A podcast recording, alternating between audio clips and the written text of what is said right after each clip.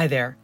I'm Sindhu Bloom, and you're listening to Policy on Demand's Week in Review, a brief Friday check in with members of PwC's policy team. Each week, we ask someone from the team three questions to answer in under three minutes. So, if you're as focused on policy as we are, you'll want to stick around for the answers. And come back next Friday for more. Welcome to Policy on Demand's Week in Review. I'm Todd Metcalf. What would you tell clients are your takeaways from this week? I think my three takeaways for the week can be summed up in three words crisis, uncertainty, and hope.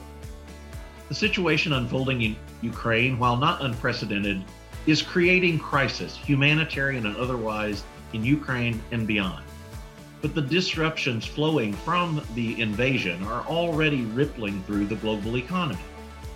And this only adds fuel to the slow burn of uncertainty at home and abroad as companies continue to chart a path from pandemic to endemic, deal with unprecedented supply chain challenges, and confront inconsistent and problematic developments in tax policy in the US and around the world. And yet, there's also some hope for the Biden administration's domestic agenda, with Senator Manchin reopening the door, for a restoration of expensing for R&D, um, and also for a comparatively, anyway, smooth confirmation process for Supreme Court nominee Judge Ketanji Brown Jackson. Which question related to policy did you get asked the most, and how did you respond? The question I heard most was Does Congress appreciate the inconsistencies between its proposals to reform the international tax system and what Treasury seems to have agreed with its OECD partners.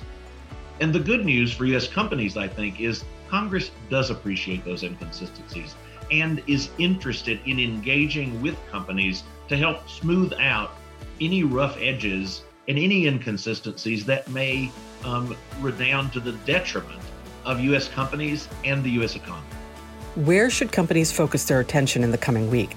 I think companies should continue to focus on what Congress is doing, even though Congress may not be working on tax right now.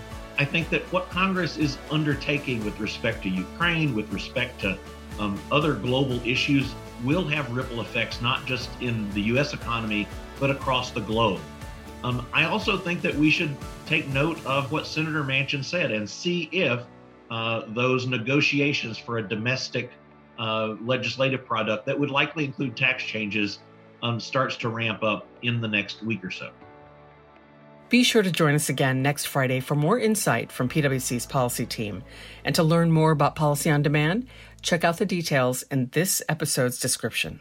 This podcast is brought to you by PwC, all rights reserved. PwC refers to the U.S. member firm or one of its subsidiaries or affiliates and may sometimes refer to the PwC network.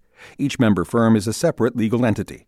Please see www.pwc.com/structure for further details. This podcast is for general information purposes only and should not be used as a substitute for consultation with professional advisors.